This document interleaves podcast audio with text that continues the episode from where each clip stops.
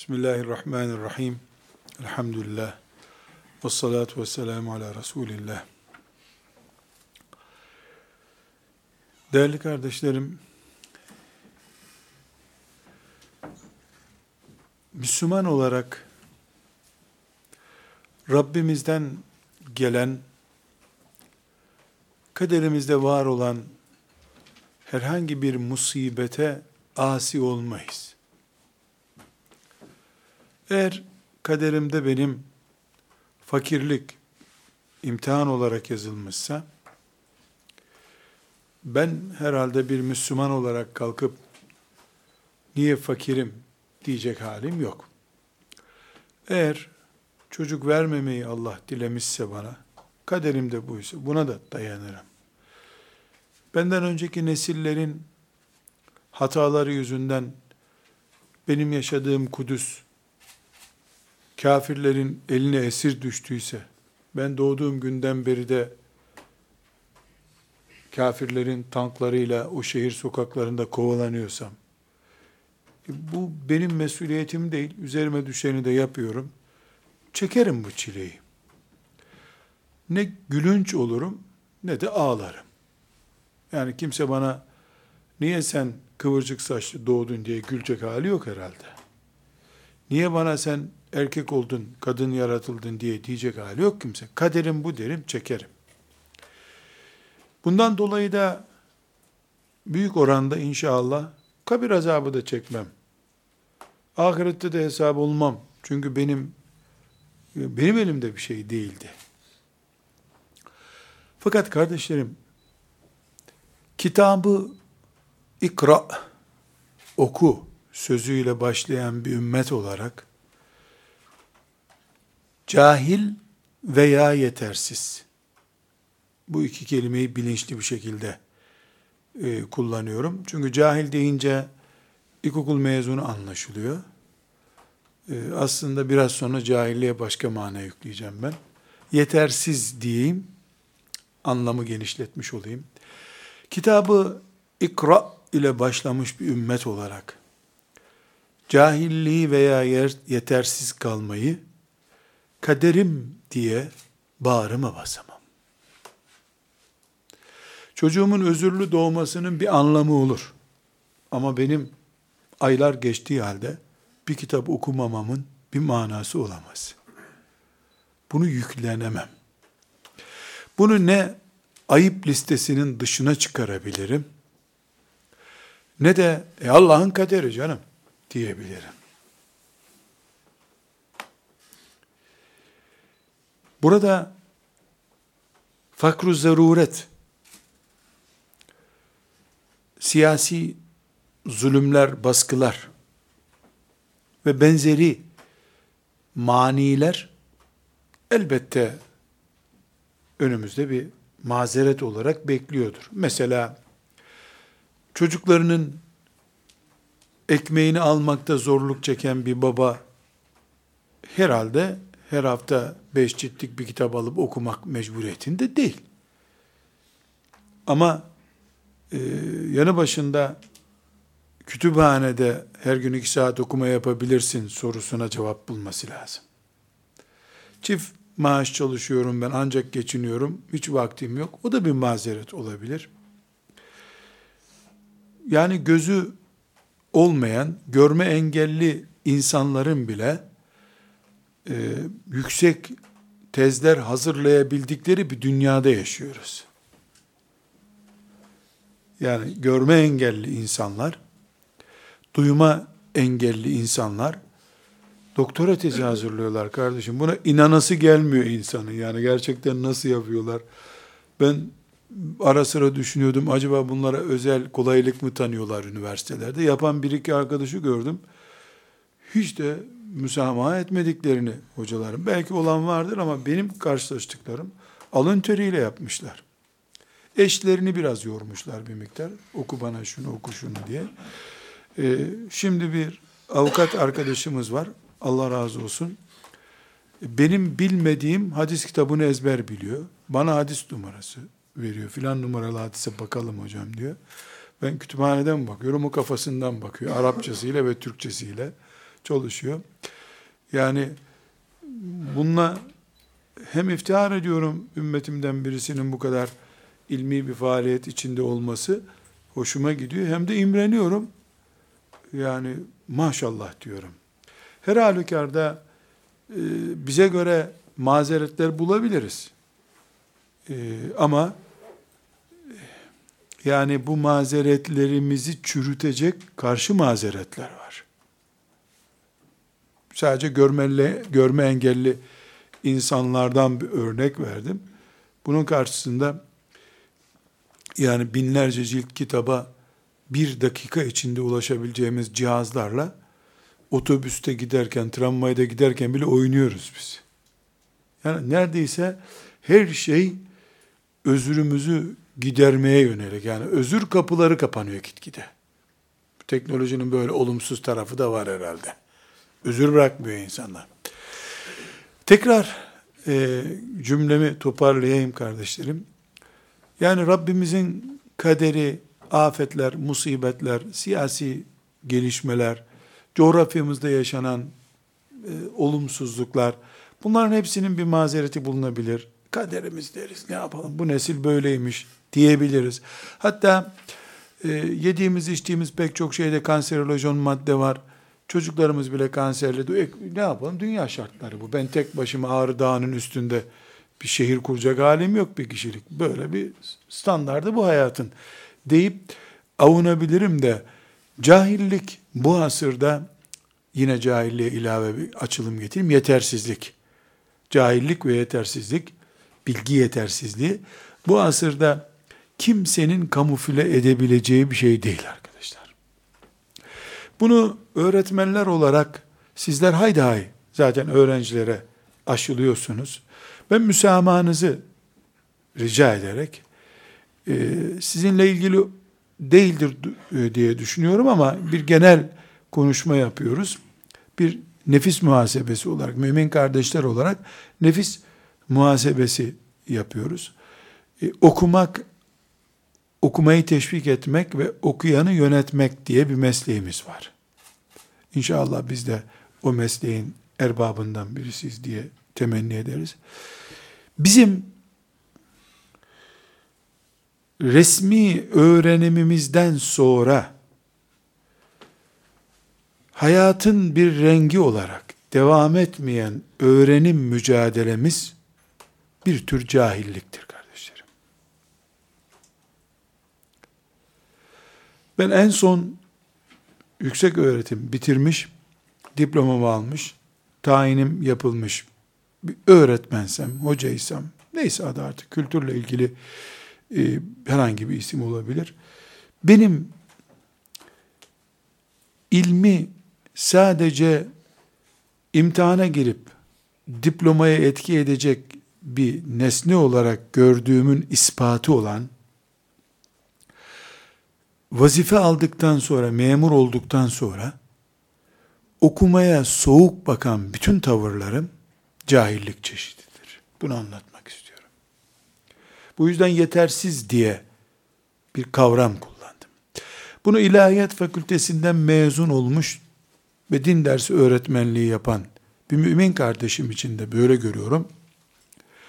Aynı fakülteden mezun olmuş ve bir caminin imamı olan kardeşim için de böyle görüyorum. Zaten kendim için de öyle görüyorum. Tabu dairesinde çalışan, belediyede çalışan bir mümin kardeşim için de geçerli. Kitapla, okumakla ve öğrenmekle, gelişmekle sadece resmi ve zorunlu okumaları anlayan bir ümmet biz değiliz. Biz okuma üzerine hayata atılmış bir ümmetiz. Kültürü ve bilgisi güneş gibi yenilenen bir ümmet olmak zorundayız. Dün gördüğümüz güneşli güne rağmen bugün sabah doğan güneşten payımız varsa bizim eğer her günkü güneşten ben ışın almak istiyorum diyorsak eğer dünyada fen bilimlerinden şeriat bilimlerine kadar gelişen her ilim benim güneşimdir. Ben bütün güneşin ışınlarını evime toplamıyorum herhalde. Ama evimin metresi karesi kadar da perdeleri açıp ışın alıyorum içeri. Aynı şekilde din dersi öğretmeninin, matematik öğretmeninin, coğrafya öğretmeninin, cami imamının, belediyede görevlinin kapasiteleri, meslek hacetleri ve ihtiyaçlarına göre ilimde yenilenmeleri Müslüman olmanın gereğidir. Eğer matematikte onca gelişmeye rağmen 1978 yılında mezun olduğu okul bilgileriyle ve ondan sonra resmi yönergelerle gelen ufak tefek değişiklerle talebenin karşısına çıkıyorsa bir öğretmen, maaşının helalliği haramlığı açısından konuşmuyoruz. Ayrı bir konu. Doldurdun ve talebeye ikna ettin mi mesele bitmiş oluyor. Yani coğrafyada yeniden bir coğrafya kurulacak kadar bir gelişme oldu 20 yılda. Yani pek çok ilim dalı temel dinamiklerine dahil varıncaya kadar çok şeyde ilerleme kat etti. Şeriat ilimlerinde de aynı şey geçerli. Evet din değişmiyor. Namaz, oruç hep aynı. Ama anlatım tarzı olarak e, yani öğrencinin düzeyine indirme açısından çok ciddi gelişmeler oldu. Yeni kitaplar yazıldı, yeni başlıklar açıldı. Daha önce ilmihal kitaplarının e, bir ciltte topladığı yüz başlığın içinde yüz ayrı kitap oluştu.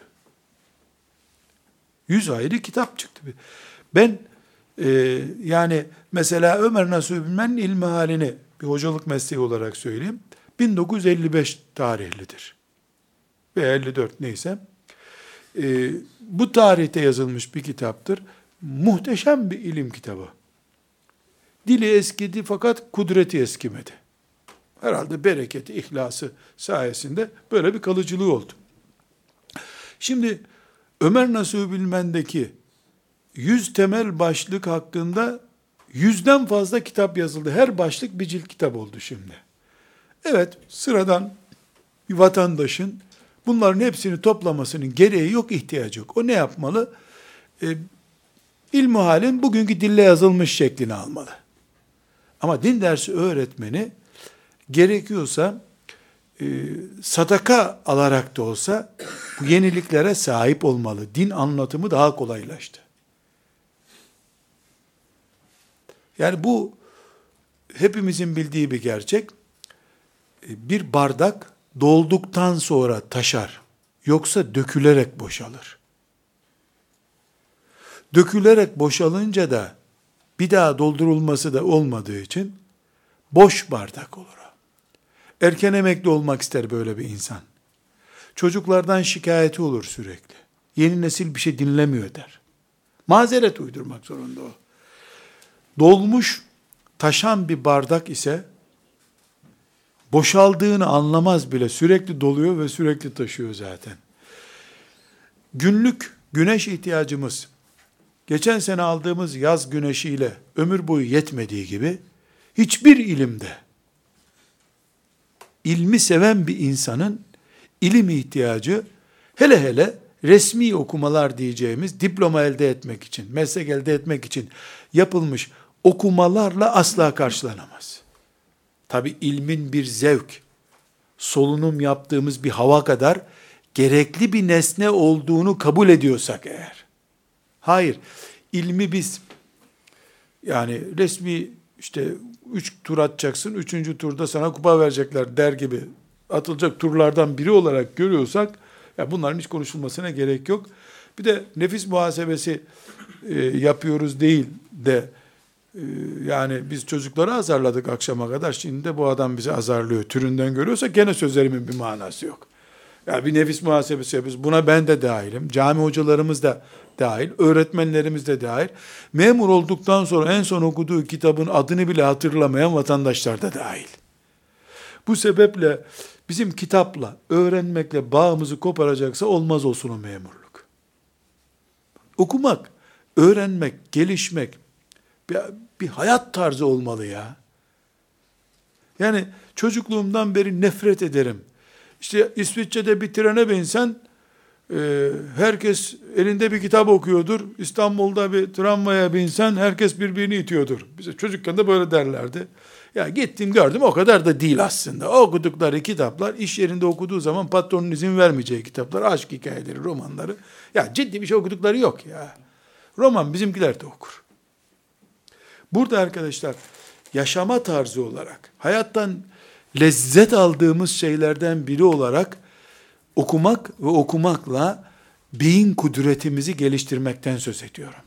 Yoksa basit bir okuma zaten e, bir insan yarım saat gidiş, yarım saatte geliş, sabah akşam işe gidip gelirken panolarla okuduğuyla da alim olur aslında. Ama sadece beyin ifsadına uğrar, ahlak ifsadına uğrar, kapitalist ruh sahibi olur. Biz bunu kastetmiyoruz. Ya dinime ait bir kavram gelişsin bende yahut da mesleğimle ilgili ilimlerden biri gelişsin veya coğrafyayı tanıyayım. Yani işe yarar bir şey olsun. Filan şirketin bu sene e, kaç bina yaptığını öğrenmek benim için bir ilim dalı değil ki. Yani zenginin malını saymakla ben karnım doymayacak. Yani kapitalist e, reklam panolarındaki e, yazıları kastetmiyorum. Hayata anlam katan bilgiyi kastediyorum. Zevk alan bir bilgiyi kastediyorum. Şimdi kardeşlerim özellikle yani bir hasretimi yansıtmaya çalışıyorum sizlerle. Lütfen bunu bir kınama, bir ayıplama, hor görme gibi kabul etmemenizi rica ediyorum. Ee, ben ümmetimin çok okumuş insanların hayatlarını e, çok okuyorum. Bazen böyle kanatlanıp bir yerde tutsunlar beni ya uçuyorum zannediyorum. Bazen de böyle şevkim kırılıyor ya bunlarla ne biçim insanmışlar ya bu kadar da olmaz. Okumasalarmış da bize kötü örnek oluyorlar filan diye geçiyor içimden. Mesela çok enteresan Ebul Faraç diye bir adam var arkadaşlar. Ee, çok enteresan bir şey. Adam evlenmiş. Ee, evliliğinden sonra birkaç ay sonra hanımının dikkatini çekmiş bir şey. Demiş ki seni hiç ben çorba dışında bir şey yerken görmedim demiş. Mesela ekmek yemiyorsun demiş. Haramsa bana da söyle ben ben de yemeyeyim diye merak etmiş kadın. Bağdatlı bir alim bu. Ee, hem çorbasını içiyor hem cevap veriyor. Ona diyor ki ben çocukken hesap ettim diyor. Ekmeği çiğnemek için çeyneyi kaç defa açıp kapatıyorsun. Çorba çok çabuk gidiyor. O aradaki mesafeyi okurum diye ben kuru ekmek yemem diyor. Çizgi filmde görse inanmaz insan arkadaşlar. Olmuş bir şey bu. Yani ekmek yerken ağzını açıp kapatıyor ya. Bu uzun zaman alıyormuş, çorbayı birden içiyormuş. Ya adam zaten iki dakikalık bir tas çorba, bizim gibi yedi çeşit yemekli bir sofraya oturmuyor zaten. İftar diye oturduğumuz sofrada bir Afrika köyü toptan doyar herhalde. Öyle bir sofraya oturuyoruz biz. Çorbası gelecek. Özellikle bir de lokantaya gittim mi inadına geç veriyorlar lüks yemek olduğu anlaşılsın diye. Bu adam arkadaşlar zaten bir tas çorba içecek, iki tane de ekmek ısıracak o arada. O ekmekler kaç saat fark oluşturacaksa artık kitap okumasına engel olur diye ekmek yemiyor adam. Şimdi bu nesil olarak ben bunu okuduğumda yıllar oldu. O zaman içimde büyük bir yemin ettim. Rabbim dedim. Ben bu alim gibi olamam çünkü fena ekmek yiyorum. Ama yeminim olsun bir daha çekirdek yemem bu dünyada dedim. Böyle çekirdek hoşuma giderdi. Çekirdek yerdim. Elhamdülillah bir 30 sene kadar oldu ahdimi tutuyorum. Nefret ediyorum. Bu şeytan tesbihi diye çekirdekten uzak duruyorum. Bari çekirdek yemeyeyim la bir saat çekirdekle uğraşmayayım diye düşünüyorum. Şimdi arkadaşlar bu adam 100 cilt, 200 cilt, 500 cilt kitap bırakmış bu dünyada. Okuduğu kitapları Allah'tan başkası bilmiyor. İbnül Cevzi diye bir zat var. Okuduğu 80 yaşındayken hatıratını yazmış. Okuduğu kütüphaneleri söylüyor arkadaşlar. 500 yılında yaşamış. Tam 850 sene önce yaşamış. Veya 800 sene önce. Kütüphane sayıyor adam. Şam'daki filan kütüphane, Bağdat'taki filan, Basra'daki filan kütüphane. Yani cilt sayar gibi içinde 10 bin cilt kitap bundan kütüphaneleri sayıyor. E, gülersiniz ya. Gülünür yani. Ama ona değil, bizim halimize gülünür. bizim halimize gülünür. Bu ümmettik biz elhamdülillah. E bir de şimdi düşünüyorum arkadaşlar. bir mazeretimiz var. Vakit yok. İşte yazılıları okudum da şuydu buydu. İyi de sesli kitap çıktı artık. O da başımızın belası. Yani telefona yükleyip otobüs durağında beklerken 20 sayfa okuyacaksın kardeşim. Buna diyecek bir şey kalmıyor bu sefer. Sesli kitap çıktı. Hızlı okuma teknikleri çıktı. Elhamdülillah. Bir de hamdolsun genelde okumak dinlendirici bir şeydir. Yani balkonda 10 sayfa kitap okumak bilmiyorum benim öyle yani dinlendiriyor. E, kitap dinlendiriyor. Hayatımızın bir zevki olması gerekiyor. Ama ben özellikle kitap okuma kampanyası yapmıyorum kardeşlerim. Yani kitap okuma değil benim der. Diploma aldığım gün ivmesi düşmemeli bilgi yenilememin. Anlattığım budur. Okuma bunun en canlı, en aktif e, gereklerinden biri olduğu için okumak diye bir başlık açtık. Aslında okumak değil her şey. Yani mesela e, çok değerli bir ilim adamının iki saatlik konferansı 10 cilt kitaptan değerli olabilir.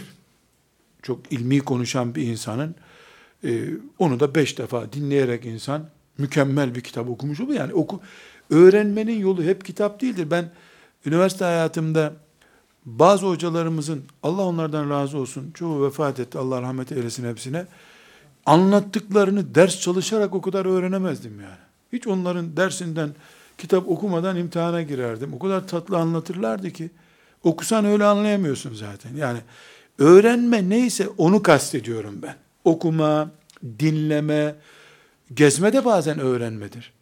Yani Boğaz Köprüsü'nü e, bir insan şöyle gidip iki saat dipten seyrederek mi öğrenir ne olduğunu yoksa tarifle mi işte dört kazık üzerine iki kilometrelik bir beton filan böyle tarifle ne öğreneceksin ki?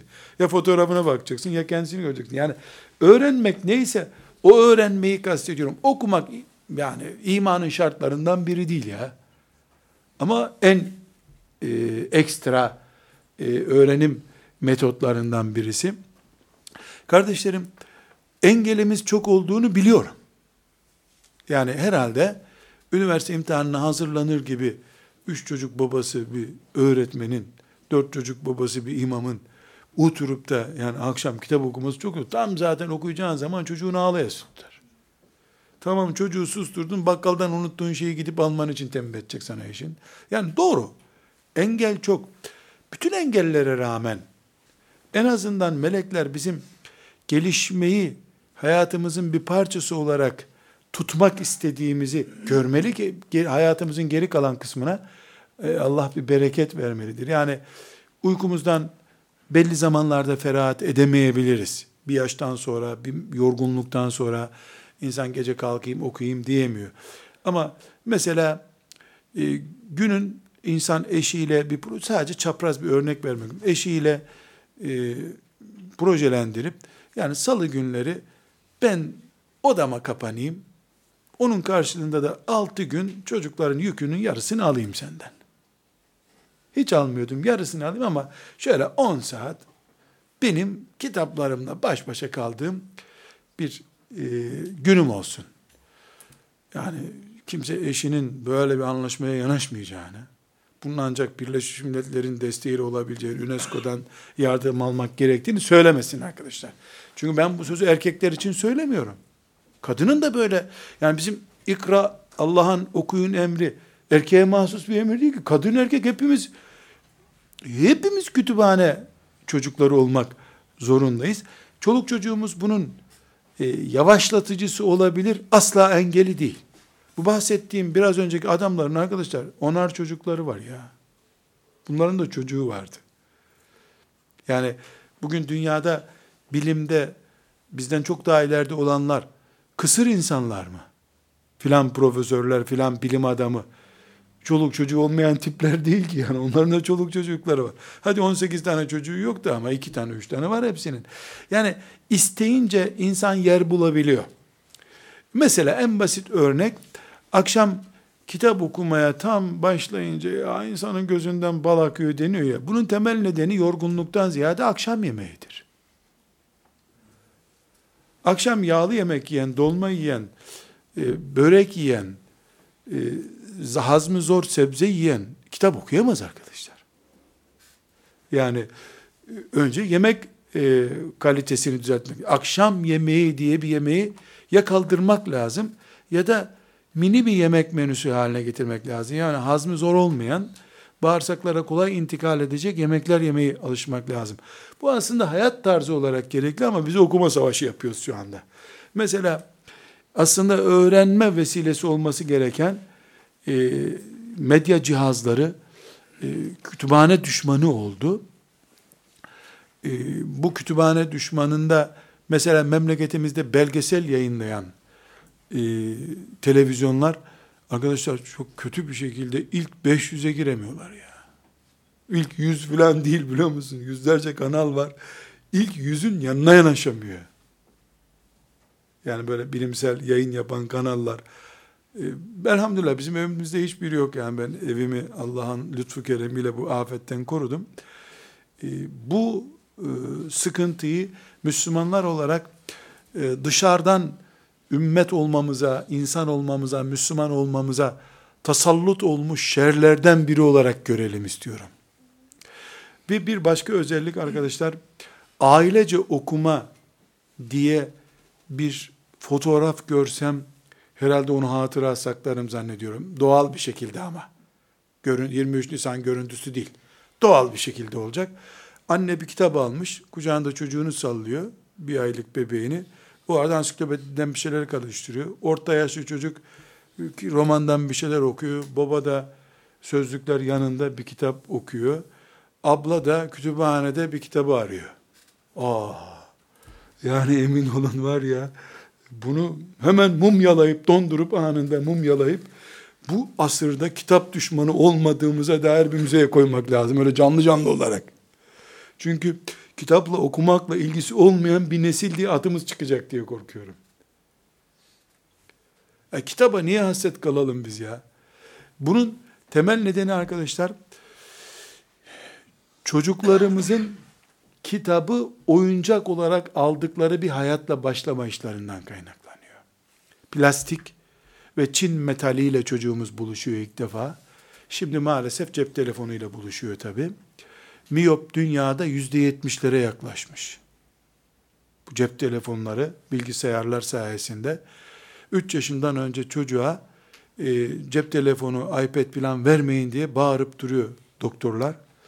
Şimdi anneler e, bir yaşında çocuğu susturmak için eline telefonu veriyor, o arada emziriyor, yoksa emmiyor çocuk. Bu hale geldik. Mesela çocuklarımıza yırtacakları kitaplar almak lazım. Yırtsın ya. Yırtma zevkini çocuk kitapta tatsın. Herhalde 500 cilt kitabı yırtamaz ya. Şöyle atılacak, işe yaramaz gazetelerin verdiği kitaplardan oyna, karala diye verelim. Yırtma, karalama zevki. Yani e, düşmanını göre göre insan aslında düşmanına da ısınıyor ya. Çocuk kitap düşmanı ise bile ısını, ısınsın ya kitaba biraz. Sonra yaşına göre evlerimizde mini kütüphanecikler çocuklarımız için kurarak, kız çocuğumuz varsa kız kütüphanesi diye bir kütüphane kurarak, yani hiçbir sakıncası yok. Ailemizin temel kitapları, ev hanımının kitapları, evin erkeğinin kitapları. Faturaları ayrı ayrı değerlendiriyoruz da kitapları niye ayrı ayrı değerlendirmeyelim? Benim kanaatim arkadaşlar, evet çocuklarımızdan birisi yaratılmamış, kabiliyet yok, okuyamayacaktır ama beş nüfuslu bir ailede dört kişi okur bir tipse, o ailede okuma zevktir. Hiçbir sakıncası yok. İlk yüz kitabı da roman olsun çocuklarımızın. Romanların bu açıdan çok faydası var. Okuma zevki veriyor çocuklara. Gayri ahlaki ve dinsizlerin yazdığı roman e, hiçbir şekilde bizim evimize giremez de. Yani Müslümanların da yazdığı yüzlerce roman var. Bu hem dilimizi korumamız açısından çok önemli. Hem yani konuşma dilimizi korumamız açısından çok önemli. Hem de bilgi kaynaklarımız arkadaşlar kuruyor. Yani sadece Kızılırmak kurumuyor. Yeşilırmağın suyu azalmış, Sakarya Nehri'nin suyu azalmış. E bizim de beynimize akan ırmaklar azaldı ya. Zaten cuma namazına gidemiyoruz. Hutbeyi en arkalarda çabuk çıkalım diye sesin gelmediği yerde dinliyoruz. O 10 dakikada da ne söylenecekse. Yani bir kitap okuyalım, dinleyelim diye bir şey yok. Arkadaşlar yani bence garip, siz bilmiyorum nasıl yorumlayacaksınız. Ee, Osmanlı'nın dönemine ait bütün kıtlık, sefaletler vesairelere bildiğimiz işte seferberlik her sene bir cephe açılıyor. Doğuda bir cephe var, Balkanlarda bir cephe var, Yemen cephesi var. Her köyden şehitler haberleri geliyor. Öyle bir dönemde kış gecelerini nasıl geçirdiklerine dair buyurun arşivlere bakın ya. Büyük bir evde toplanıyorlar. İşte bilmem ne Ali kıssaları, Ahmediyeler.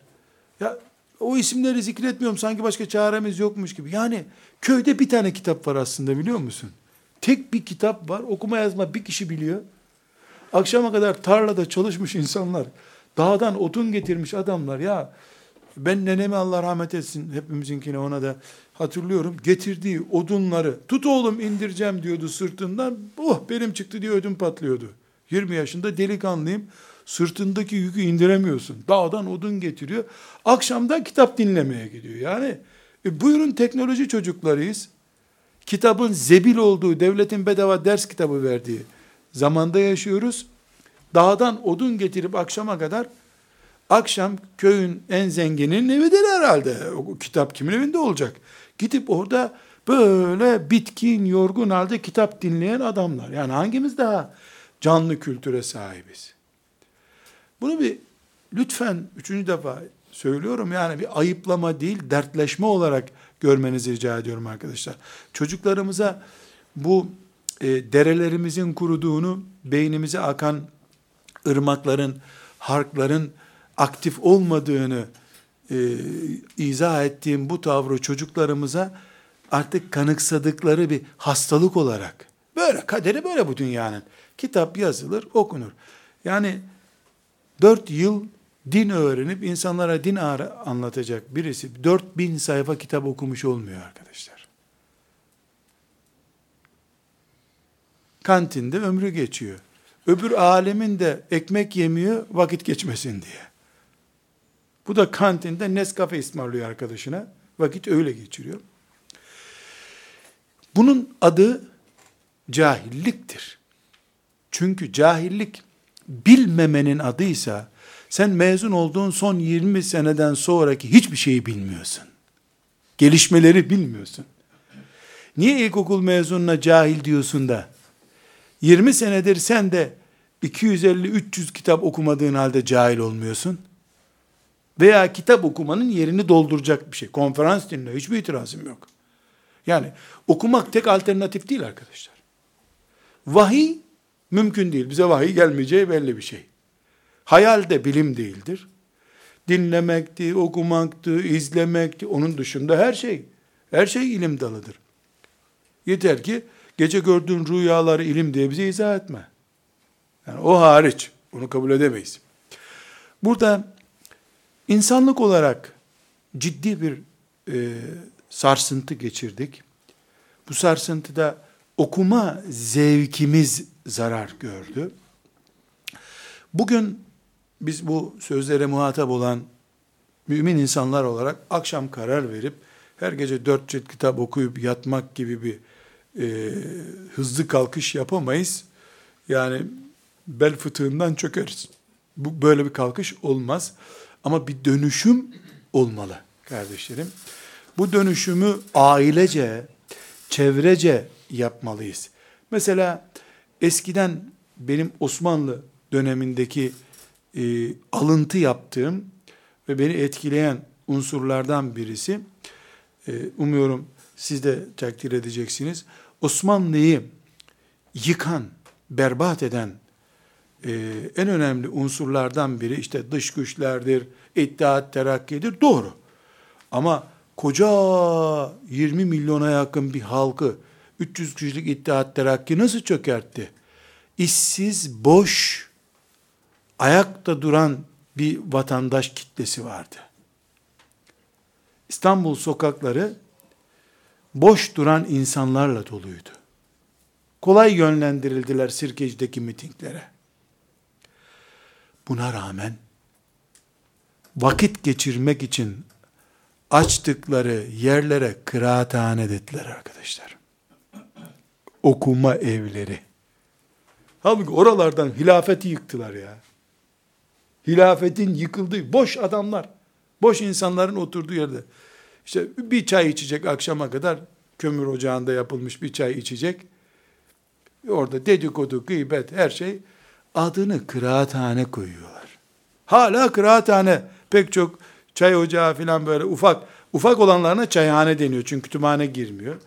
Ben gerçekten kitap var mıydı o kıraathane dedikleri zaman bilmiyorum ama de bir devletin gözünden bunu kaçırmak için büyük ihtimalle kıraat yapılan yere devlet bir şey demez. Düşün. İki, alim toplumun ileri gelenleri de uğrasın buraya diye herhalde. Büyük ihtimalle de gazete sadece oralara alınıyordu herhalde. Büyük ihtimalle gazete koyuyorlardı bir tane.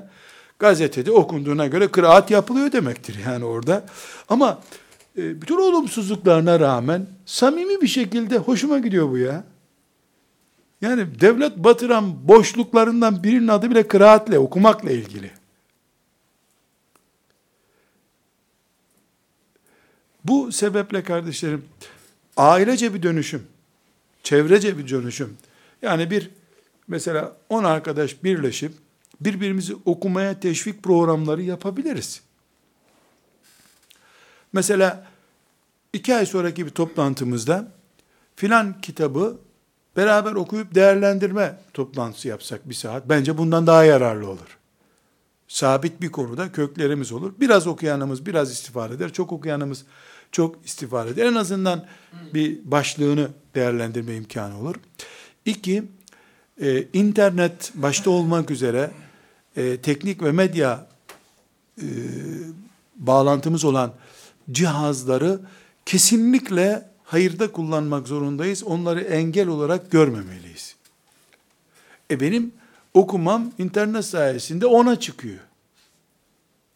Elimdeki kitabı tenkit eden biri var mı diye giriyorum internete. Kitabı üç kere dört kere okutturuyorlar adamlar bana.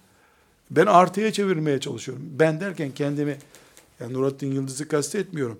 Yapılabilir bir şeyi söylüyorum. Ben de yapıyorum bazen böyle. Yani cep telefonu okuma düşmanı olabilir mi? Olamaz. 20 tane haber sitesi yüklersen e, giriş aynasına her biri zırt bir haber vardı yazarsa okuma değil. E, körünü, gözünü koru, korumayı bile yapamazsın o cihaza sen o zaman. Koymazsın haber sitesi. O kadar basit. Haber sitesini ana sayfaya yüklemezsin. Senin haberin olmayınca dünya daha fazla mı kötü olacak? Gibi düşünürüm diyorum mesela. Aynı şekilde eşler arası ve çocuklarla ebeveyn arasında sorun olmayacağını da düşünmemiz lazım. Ama bu uzun süreli bir eğitimle ancak mümkün olabilir. Ve son olarak da arkadaşlar, e, yani hepimiz e, 3 kiloluk bir bebek olarak doğduk, 80 kilo olduk sonra. 40 kilo olduk neyse. E, okumak da bir tür insan büyümesi gibi kabul edilip, yani gerekiyorsa bu yaştan sonra bir roman daha okuyabiliriz eğer okuma hızımıza hız katacaksa mesela. Her halükarda kardeşlerim tekrar rica ediyorum. Bunu bir ayıplama olarak kabul etmeyin. Ben bu ümmetin çocuğuyum. Bu toprakların çocuğuyum. E, terör beni rahatsız ettiği gibi cehalet terörü de rahatsız ediyor. Diplomaların okuma engeli olması ağlatıyor beni. Okumamasının nedeni elindeki diplomanın maaş almaya yeterli olması.